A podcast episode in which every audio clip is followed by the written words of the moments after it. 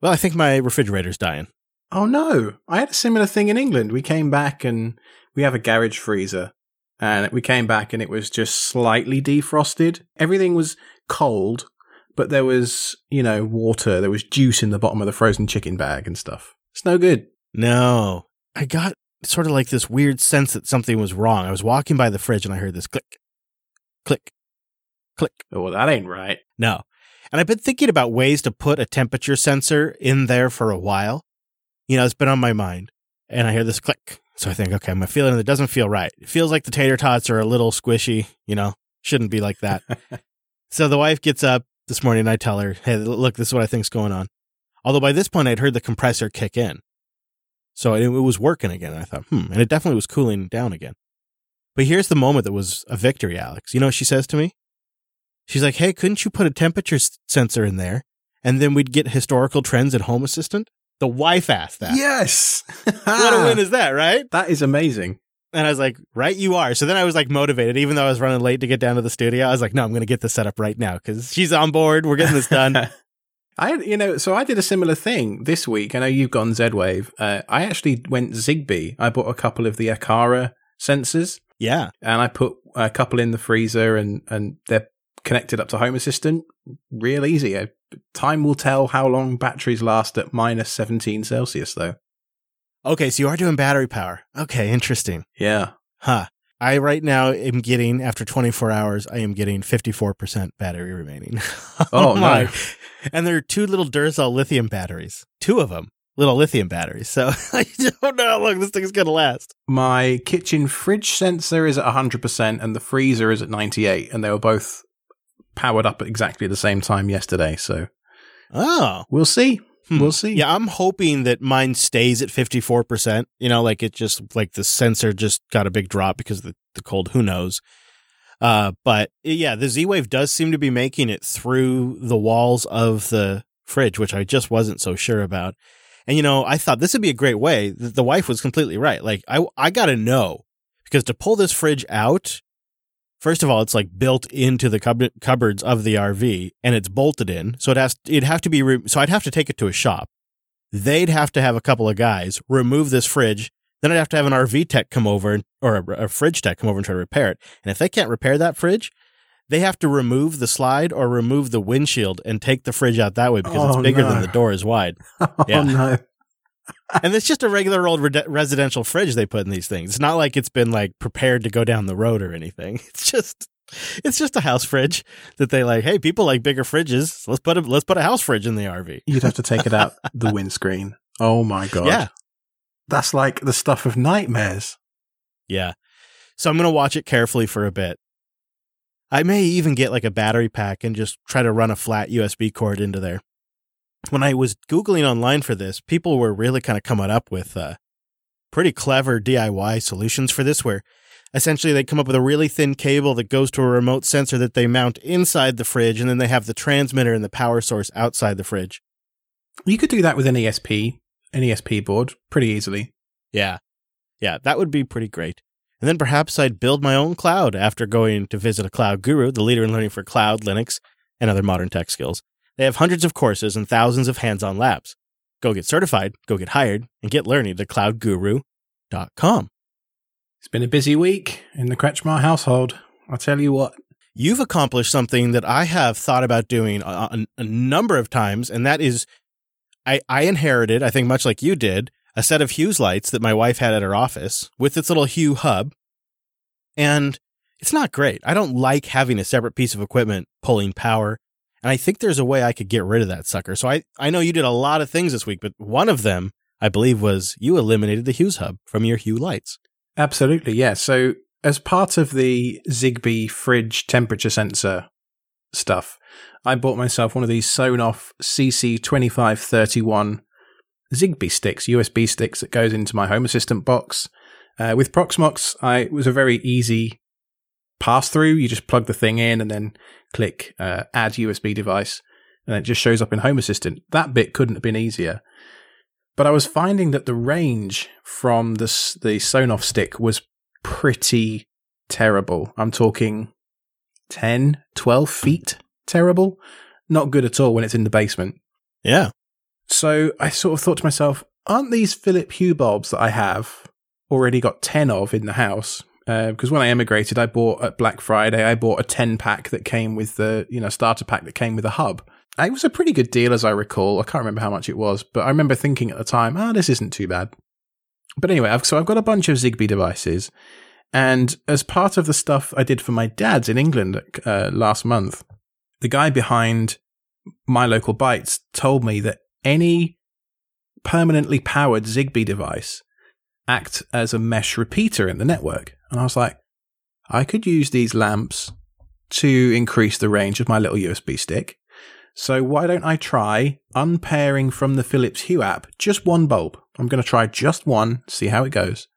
Within a minute, I'd unpaired and repaired it with uh, ZHA and Home Assistant, and I was like, whoa, that was easy.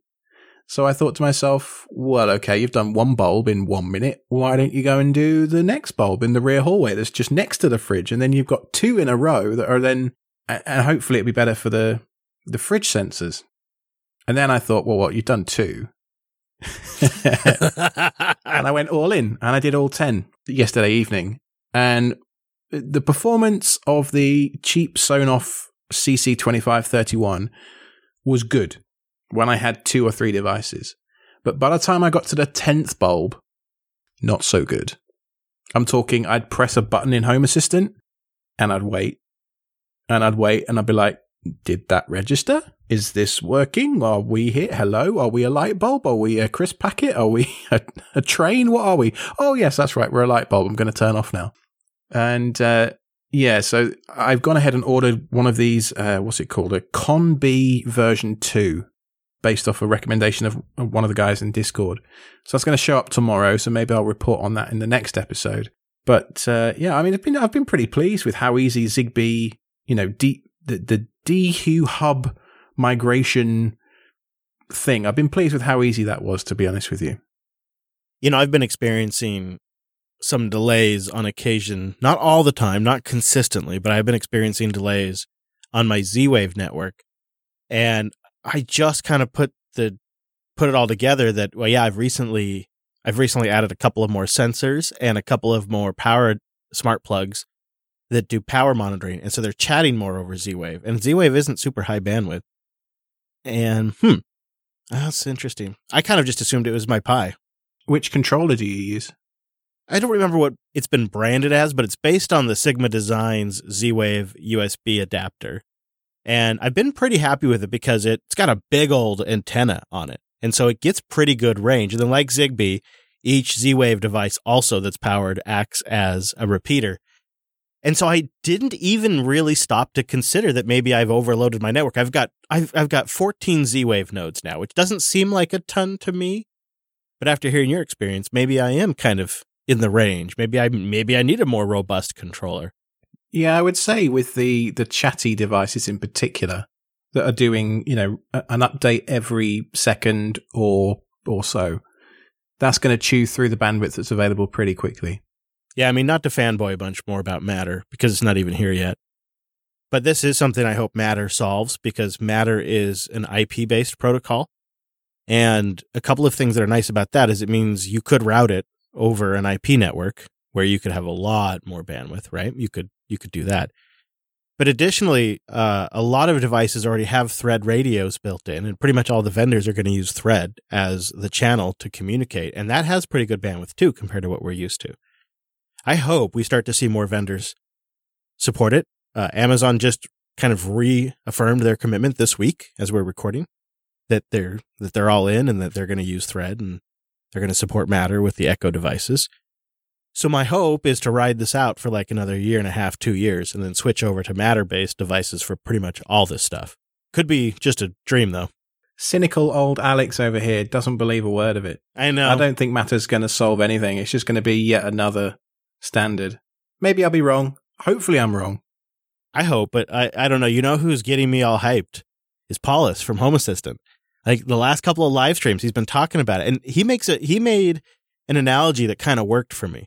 He said you can think of Matter as what USB was for PC peripherals back in the early aughts in the 90s. You remember when we had like colored uh, colored green and purple for PS2 and and printers had different types of connectors and they had SCSI on the Mac and and then USB came along and it was like a minimum base set of standards of connectivity that everything supported.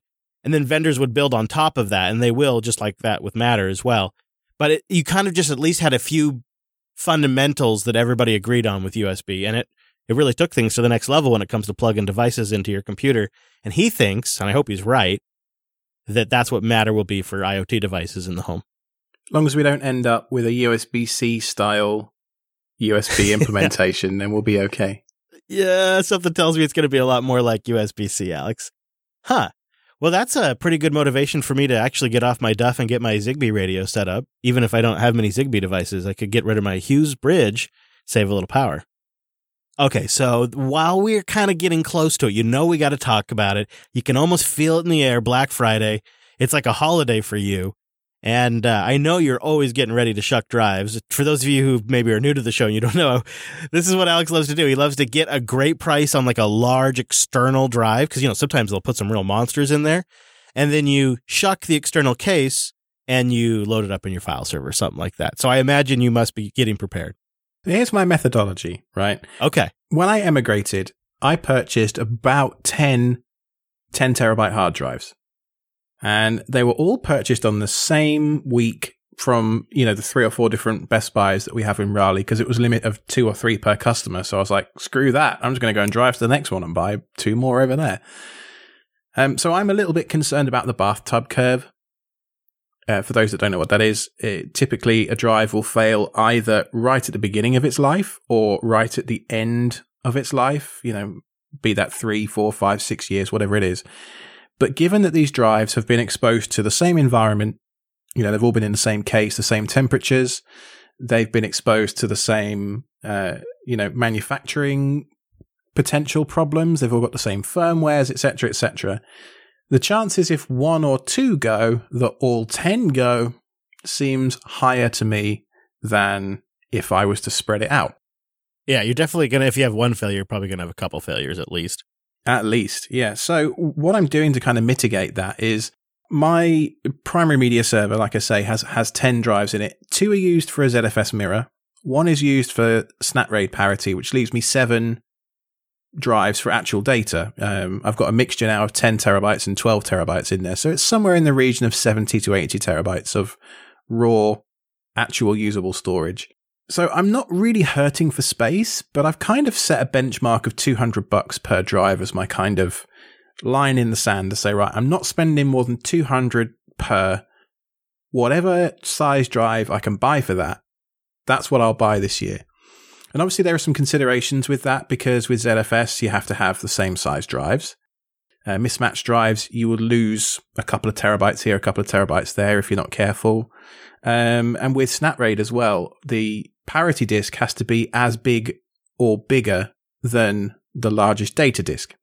So every time I change capacities, I've got to factor that into my mind. And so when I'm looking at what do I buy, I think, well, I have 10 drives. In my experience, hard drives last for about five years.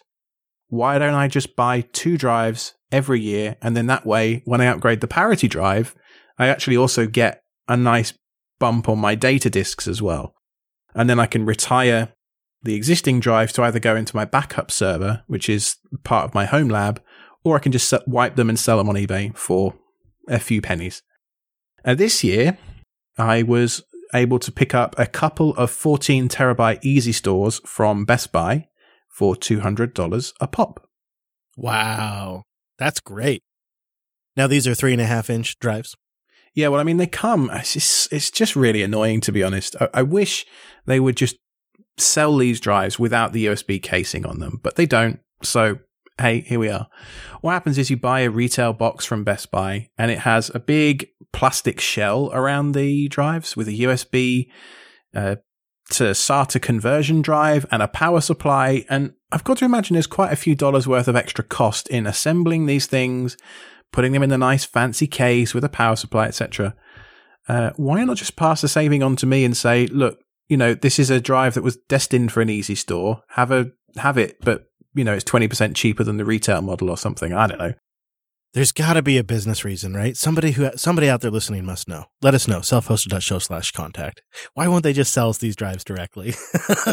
I think it probably boils down to the fact that they they know that the warranty claims are going to be less from people that have shucked drives because you know you, have got to take a few guitar picks and, and break some of the plastic tabs open and it, it can be if you've not done it before quite a, an intimidating process you're like oh, i've got $200 on my desk in front of me i don't want to break it i've heard a conspiracy what i've been told is that they are drives that for some reason they suspect have lower quality to them like maybe the boards had qa issues or or something like that so they have the data that shows them that external drives don't run for as many hours as their internal drives do. And so they fail less. So they still think they're good enough for those use cases. So they package them up and they sell them off. And they figure it's good enough because those users generally will run them for 80% less time than the people that have them built in. So they'll never notice. I've heard that, but I don't know if that's true. I mean, we're not, we're never going to know if it's actually true or not, are we? but it would make sense. There'd be some MBA in an office somewhere worked out how can we bin these drives that have failed a certain level of QA testing. Yeah. But you haven't really seen that bear out. I mean, you've used quite a bit of Shucks drives, and it's not like you have a lot of drive failures. Touch wood? No, I, uh, I haven't had. I've had one actually fail, but I think that was a result of putting it into the Helios 64 because the data pins the snapped off and I had to solder in. It was a bit oh, messy. Oh, yeah. So that was an actual Alex boo boo, not a drive boo boo. That's anecdotal, but your anecdotal uh, evidence would seem to suggest that it hasn't led to less reliable disks. Then I would say so far so good. Yeah, but then you know you've got to factor in that how much is a, a 14 terabyte drive on Newegg right now? I'm going to go and look it up right now, real time. So a comparable 14 terabyte drive on Newegg, a Western Digital UltraStar 14 terabyte drive, three and a half inch drive, $280 without the shell on it versus $200 at Best Buy for one with the shell on it. Uh, there, there, are some warranty differences. This one has a five year warranty. I think the drives that come in the case only have three years. Factor that in as you will. But even so, I mean, once you do the, the calculations, over enough discs, you actually end up saving quite a bit of money. So even if a couple more fail, over time, you're still probably saving some cash. Now, do you find you're having to do many or any kind of tricks these days for the for the drives you're shucking? No, I don't. But that's simply because I built three years ago some uh, custom mm-hmm. SATA power connectors, and I just snipped off the three volt rail in there. So you know, whatever comes from my power supply may well have a three volt rail, but whatever I plug into the discs doesn't. So it it doesn't right. matter to me. That is nice. That is nice.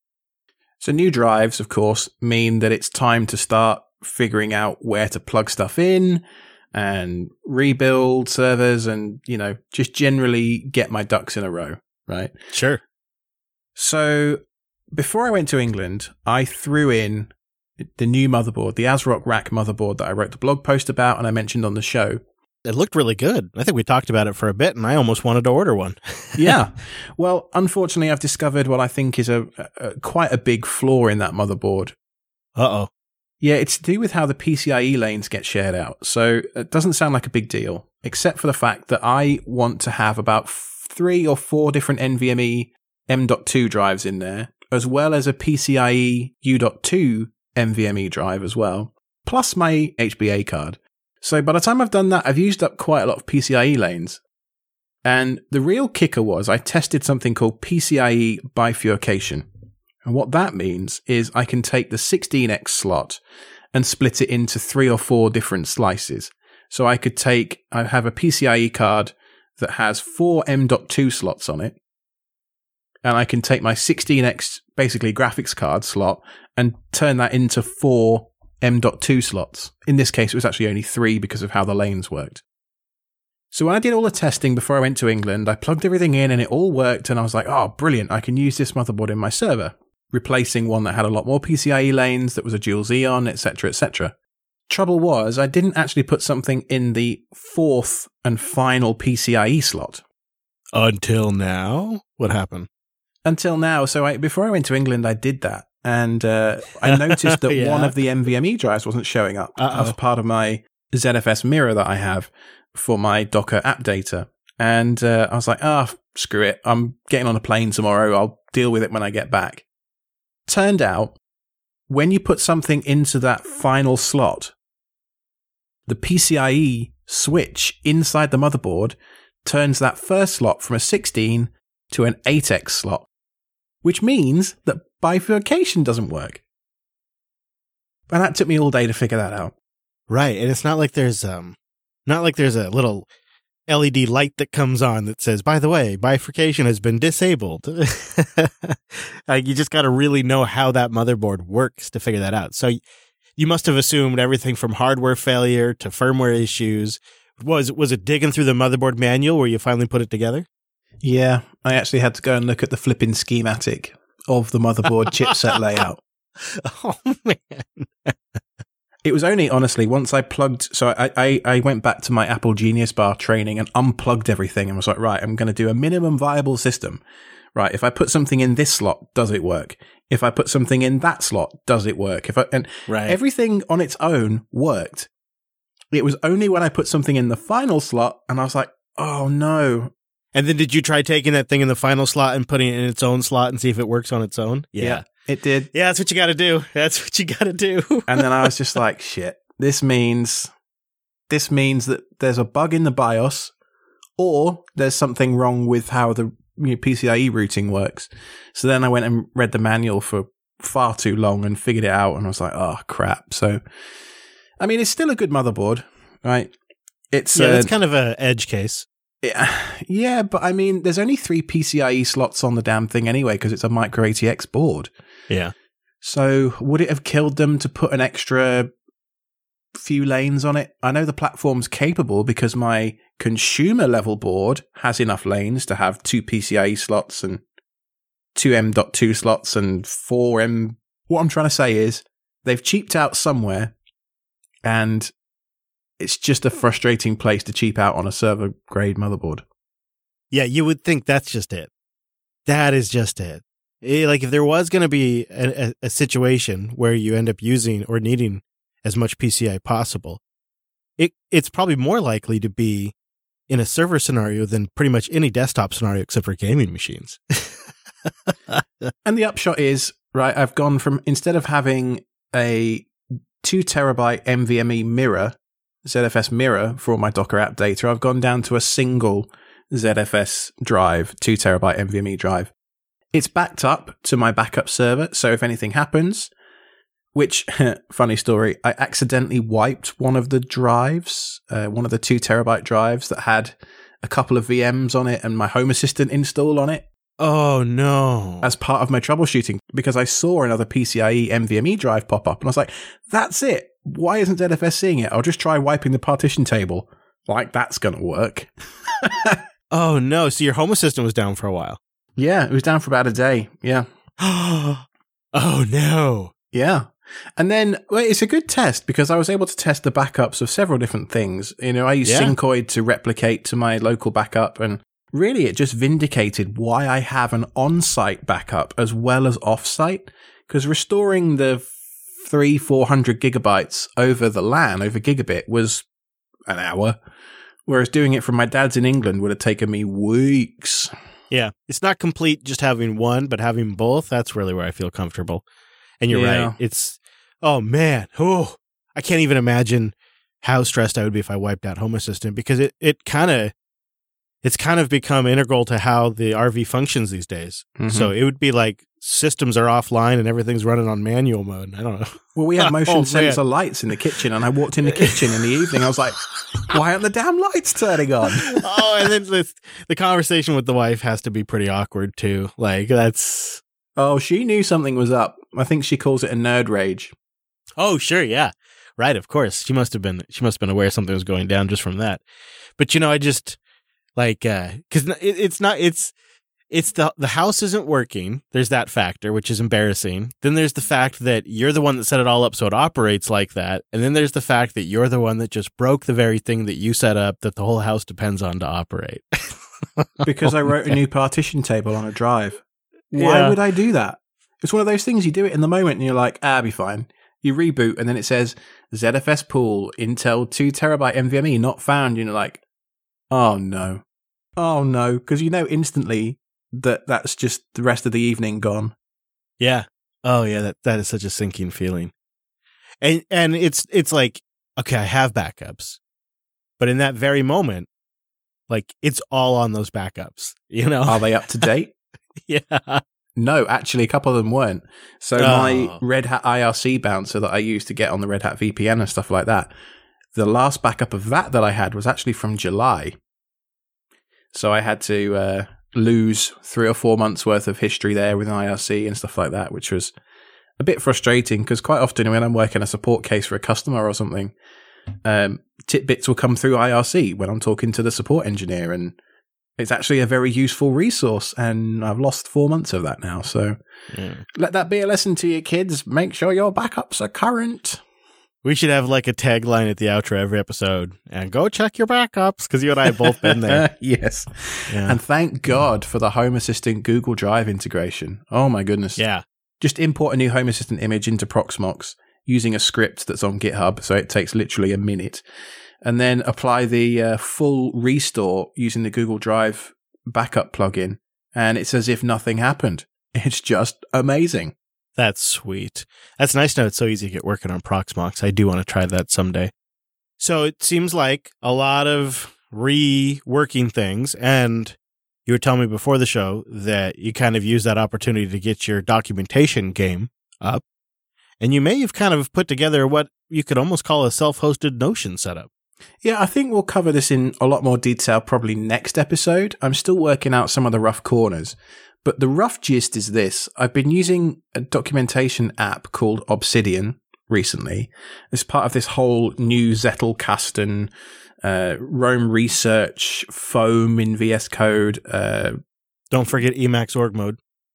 Emacs Org Roam, which I have used for a lot of our show notes actually, and I still Yeah. love, but Emacs is just a pain, isn't it? I'm sorry, audience. I'm sorry. Send your hate mail to alan at jupiterbroadcasting.com. Hey, to be fair, you gave it a legit go. I did, yeah. I mean, it's it's just it just breaks a bit too often when I want to sit down Ah. and take notes. Unfortunately, Oh, that's not so. good. Yeah. Yeah, yeah. C'est la vie. So yes, I'm using Obsidian, which is a, a free. I think it's open source. And Notion, I should say, is like the the new game in note taking. It's an all in one note taker where you can embed embed spreadsheets and wikis and obviously notes and drawings and it's a monster Electron app and it also has a web service and it has native iOS and Android apps. And it promises to be what like several different note taking apps are all in one place. And of course, it has team integration and business stuff and all of that, but it's a service. It's not something you can run yourself. And you know as well as I do that you probably have fragments of notes in about eight different apps that you've tried over the last 10 years. Yep. And uh, getting the data out of these proprietary services is just very difficult, you know. Um, and the thing that I really love about Obsidian, there's lots of others coming up as well. There's one called Logseq, uh, S E Q. Go and have a look at that if you're interested. But the thing I love about Obsidian is it does everything in Markdown files. There you go. Boomsies. So is it storing them just all on the file system locally? in plain text on your disk. Yep. So Ah. it really even has Joplin beat in that regard because for some reason, and it, this pisses me off because Joplin is so close, uh, it scrambles the file names in Joplin. Like if you've ever looked at the plain text files on disk from Joplin, it's just, you know, it's 32 characters of complete gibberish and oh, it's so close. Joplin is so close. But if they fix that one thing, uh, They're like ID, database ID file names or something. But it sounds like you're kind of cooking something that's a little more complete, even. That's like web component, search component, all of that. Yeah. Yeah. The really nice thing about Notion is that there's a little checkbox you can select in the corner that says, make this note public. And when I was working on my photography article for Ars Technica a few months ago, I really gave Notion a full try just to get the experience. And I've got to say, it was fantastic, actually. I Oh, mean, okay. apart Yeah. from the fact that it, my data is now hostage in that system, um, the fact that I could share notes with you know, the editors are Ars and they could, you know, make comments. And it was like, it was like Google Docs, but on steroids because I could, it was, it's hard to explain, but I really, really enjoyed the experience. No, I could definitely see that, especially in, in, in working, you know, with like a, an outlet, like publishing Yeah. for sure. So something like that would be great. and I could version things and it, it had an iOS app and, you know, lots of good reasons. So I'm pairing Obsidian with, uh, you know, it just creates a directory of markdown files. Uh, I've mentioned this on the show before, but MkDocs just reads a directory of markdown files to create a self-hosted wiki. But to connect the two in the middle, you probably want some kind of a continuous integration build system thing. And for that, I've been trying out something called Drone connected with Gitea lately. Uh, and I'll go, I'll go into full details probably in the next episode, but definitely in a blog post over the next two weeks explaining how I go about connecting the two. I've actually already written the first part of that blog post series, um, which is how to connect MkDocs and Drone CI together. Uh, so the next part will be how t- how I use a couple of plugins in MkDocs to really make some of the cool stuff in Obsidian, like the wiki linking and the backlinking stuff, all kind of work as part of the website as well. It's really slick. I've been using it for the last few days since the weekend to document which hard drives in which slot, which Zigbee button I've put in which room, all this kind of stuff. And I am really, for the first time, feeling like this might be a long term wiki solution that I can use, my wife can actually use. I'm, I'm really pretty jazzed on this one, to be honest. Well, then I look forward to hearing more about it. You gave me a little uh, demonstration before the show, and it is very cool. And what I like about the entire pipeline is you keep the data on your land the entire time. So it is something I could replicate and and use off grid, which is something I'm always looking for. Absolutely, yeah. And you've got the website component, so you could pull it up on your phone where you wherever you are. You know, a lot of these note taking apps, Emacs is a perfect example. Doing that on mobile is just a train wreck. You know, uh, and Obsidian has an iOS app, as I mentioned. I think they're working on a Google Play version of the app as well. And uh, obviously, I've got Obsidian on the desktop, so I can do my editing in a real first class editor unlike some kind of random wiki software, which is honestly where things like TiddlyWiki have fallen down for me as the editor just doesn't do it. I still use TiddlyWiki and I've got a lot of useful information in there that I'm migrating over. Mm. But uh, the long term review of TiddlyWiki is my wife doesn't use it because it's putting images in. It's just, I had to create an entry in the wiki of how to use the wiki to add images to the wiki. Uh, yeah, that sounds about right. Not a good indictment. When you were showing it to me earlier, I noticed that you had a plug-in to generate really quick and nice looking markdown tables. So is there a pretty healthy like community plugin ecosystem around Obsidian? Oh yeah, yeah. There's there was an episode of the Connected podcast on Relay FM where one of the guys goes into basically how he's creating his own, basically his own editor inside Obsidian to work with his own workflow that publishes posts and does all sorts of crazy stuff. oh wow. I would honestly liken the community plugin ecosystem to Emacs. It started off as just an editor, but it's very quickly becoming a bit of a cult, and lots of people are writing stuff that will run all sorts of crazy stuff inside Obsidian. And I've I, I'm only two or three days in at this point, um, so I can only imagine how in a couple of months I'll be uh, doing all sorts of wacky, wild, and wonderful stuff. And Obsidian is 100% free for personal use, no account required. Um, you get access to the plugins and the API. There are a couple of paid versions, which I imagine is also kind of a nice way to support development. Uh, you get access to like early builds. Um, and then there's also a commercial version, and even there, it's it's fifty bucks. Like it's where the pricing is really is really fair. I like this model. Um, and I've heard people that you and I both really respect in our community talk really highly of Obsidian, but it does definitely strike me as a power tool, Alex. Like it's not, it's not a casual notes app, something like Simple Note is, or the notes app that's built into your phone OS. It's like, it's a power tool of for notes. if you want it to be. I mean, it, it could just be completely atomic, unlinked set of markdown files. That would be nice still. The magic of it, though, is if you do start connecting everything together. You know, I've got a page here that has all of my Zigbee buttons listed, but then I connect to a separate page elsewhere that then says, you know, that Zigbee button uh, is an IKEA Tradfri, and I connect to another note about how to set up an IKEA Tradfri button, not as part of the original Zigbee note, but as its own separate atomic thing that just lives in its own space, but has a backlink to the Zigbee stuff. It's it's kind of hard to explain, but uh, this this whole Zettelkasten linking notes and organic research type thing is very popular in academia, but I'm finding it very useful for technical documentation as well. Here we are in November, and what does a new month mean? It means a new Home Assistant release. Yeah, it does. Just when you got the last one installed, hopefully, 90 contributors, over a thousand pull requests. It's, there's a lot going on now with this project. 67,000 lines added 29, basically 30,000 lines of code removed. Uh, they call it a big release. A lot of Hacktoberfest contributions were in this one. Uh, over a thousand different contributors to this release. Just the core, too, not the documents, the front end stuff. Just the core Home Assistant release had a thousand, over a thousand contributors. Wow. I mean, that makes me wonder how it even worked before. I mean, think about like managing that just going through it and making sure all that stuff's of certain quality. It's a heroic workload. No wonder Frenck's a bit grumpy sometimes, eh? you know, he seems like such a nice guy on the streams. Uh, yeah, he, he shared really. It. I think sometimes we paint him in a bad light, but uh, like you say, when you see him actually in person and talking on the streams, very articulate guy, obviously very smart. So yeah, he he told a story that you know really demonstrated how much he really does care about the user experience. Uh, so, you know, they rolled out that new Tuya integration that they worked with the Tuya Cloud folks, and there were some problems, and people are having a, a rough time of it.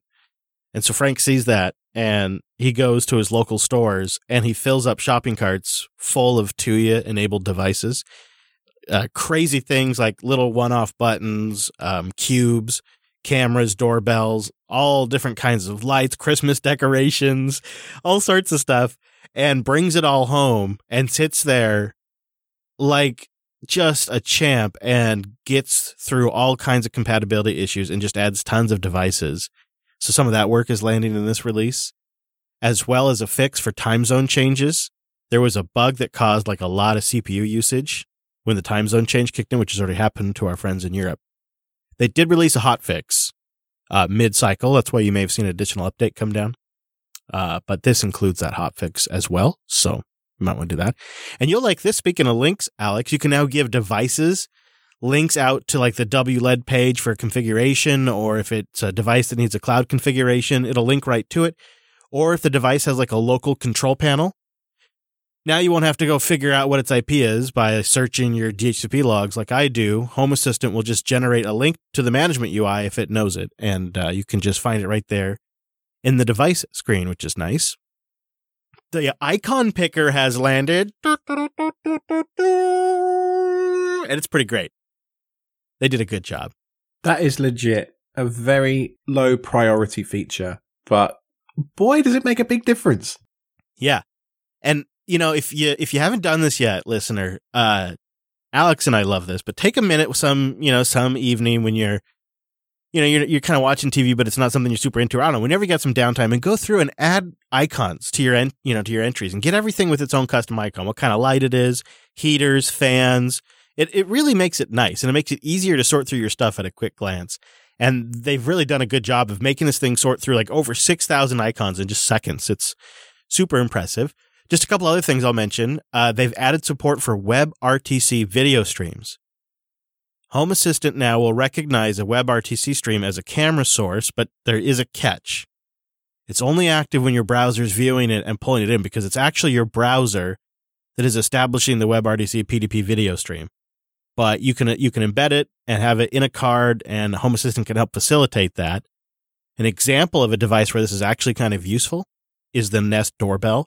Actually provides video via WebRTC, and so now you could pull that into Home Assistant if you got a a Nest doorbell. Well, that's pretty cool. I also saw something about the uh, Home Assistant Amber that's coming up. Yeah, man. Well, they so it's funded. Oh, um, oh, good. Yeah, they had about twenty five hundred ish backers, uh, raised half a million dollars. They were having and are having some problems sourcing their PoE chip, so they're switching to a different chip. but there are some first hands on of the prototype. It's bigger than I expected, but it looks really good. And there's some really special things that the Home Assistant crew did on the board. Like they, they drew little, they like hand drew, it's printed on there, but it looks like it's hand drawn, but I'm sure it's not. To, the, to like different chips on the board, and they wrote on there what they do in this really cute little way. So it's it's a really nice touch. The Home Assistant Amber is looks like it's going to be a really nice piece of hardware to run Home Assistant, and uh, they uh, I think I think they're pretty happy with the prototype so far, and they uh, they've shipped out to a couple of YouTubers to take a look at them. So if you search out on YouTube, you can find some hands-ons with the Amber. Yeah, I saw that. Maybe we need to up our YouTube game. We need to get our hands yeah. on some of this gear. You know, Paulus is in the California area. Maybe we just need to like take him out for beers or something. Maybe, yeah, yeah. Uh, they also made a big stink out of making sure everybody knew that next month's going to be the State of the Union on December 11th at 11 a.m. Pacific time. They say uh, it will be newsworthy, whatever yeah. that means. I'm going to try to make it. I'll try to make it and I'll let you know. Uh, there's, you know, a lot they say going in uh, to that release, which seems impossible since this one had so much. But I, I really appreciate all of the hard work they're doing. They've also reorganized some of the entity screens and just a couple other nice little changes where if you are somebody out there that's actually using the automatically generated Home Assistant Lovelace dashboard, you're going to see some improvements there too coming your way.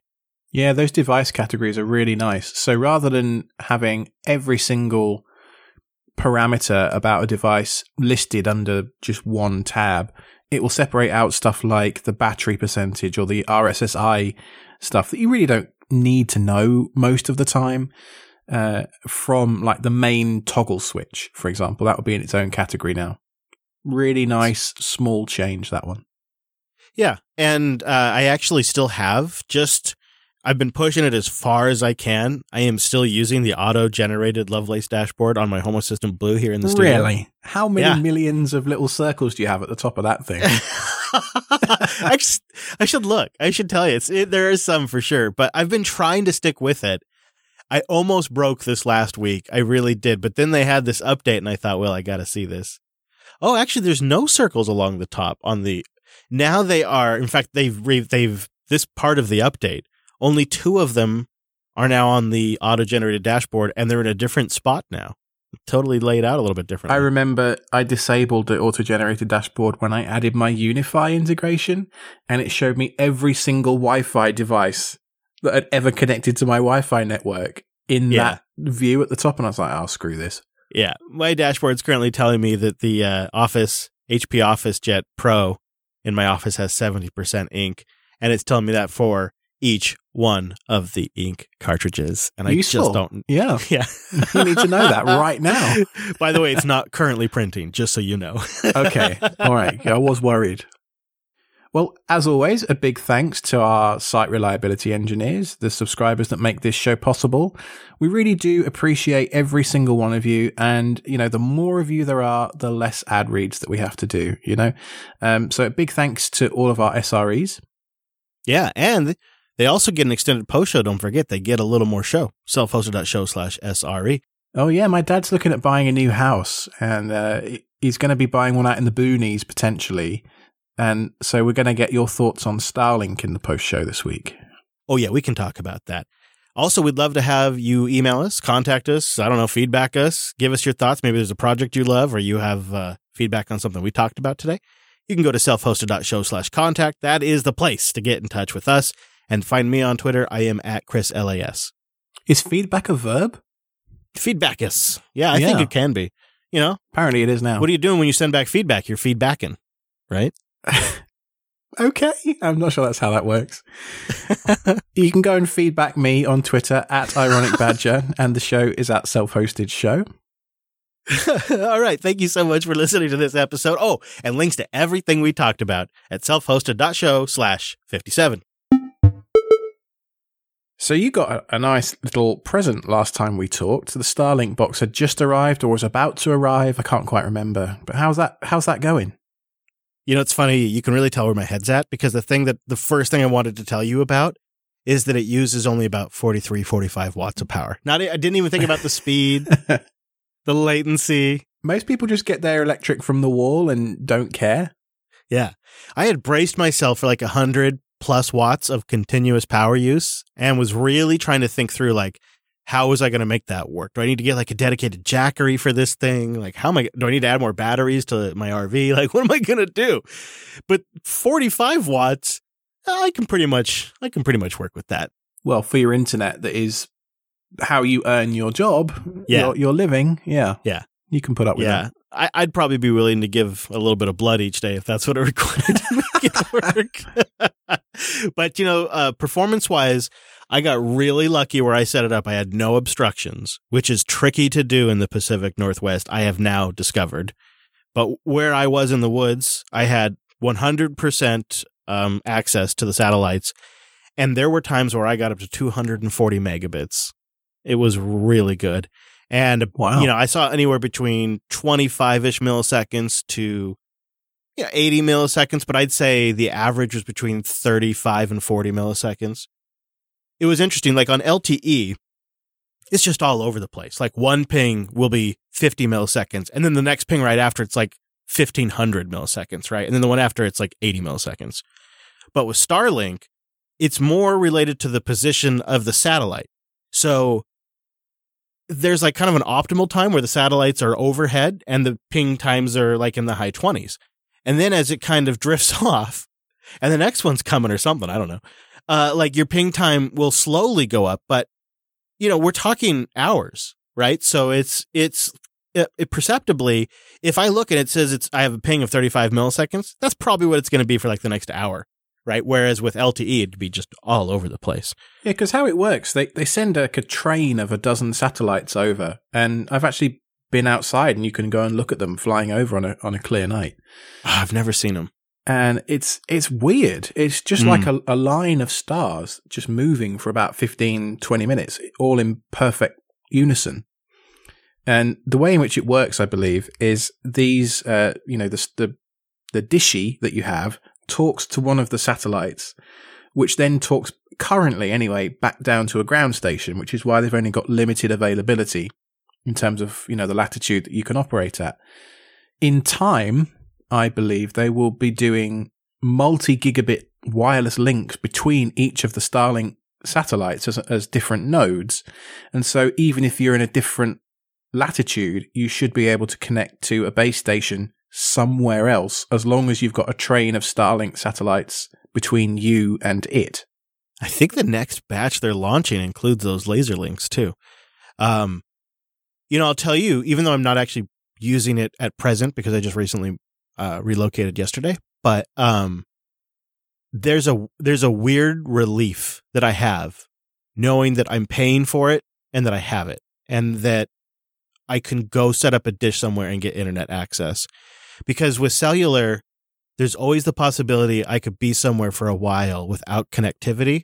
And my whole my whole everything runs online. My life, my connection to my kids, you know, my business, it's all online. So sometimes I love it. I love going offline, but sometimes you don't want that to happen. And so it's a big relief to know that I could go put out a dish and get connectivity. I was surprised. It's sort of like it almost feels like I have an internet insurance policy now. You know what I Yeah. mean? Like I've always got internet. How does the range work? So uh, you have like a service cell, which is a certain square mileage. Is that right? And then Yeah, I think people estimate it's around 30, 40 miles, depending. how have you found Which- that? Which you, um, I'm about to find out, but I think that's about, you know, it's kind of the range. I kind of, when I'm in the Pacific Northwest, that's kind of the range I poke around in. So we'll see. I may try changing my service area to somewhere just slightly more centralized, and that's a big roll of the dice because there may not be availability. I, I, they have a lot of availability issues at the moment, and they also just announced that they're also being hit hard by the part shortage. So they're also now having a problem manufacturing the dish. So I got in just under the wire. And if you go to r slash Starlink, it's just a depressing list of people who just keep getting their ship date pushed back. Um, you know, and I'm sure eventually it'll clear up. Plus, you got Bezos is going to launch his own thing. And I don't know if you saw this, but today Boeing was just uh, granted approval to launch a internet satellite system that's going to be a lower orbit system. And they claim they can do it with 147 satellites. I'm not sure why Starlink would need 30,000 and they would only need 147 unless it's just for military.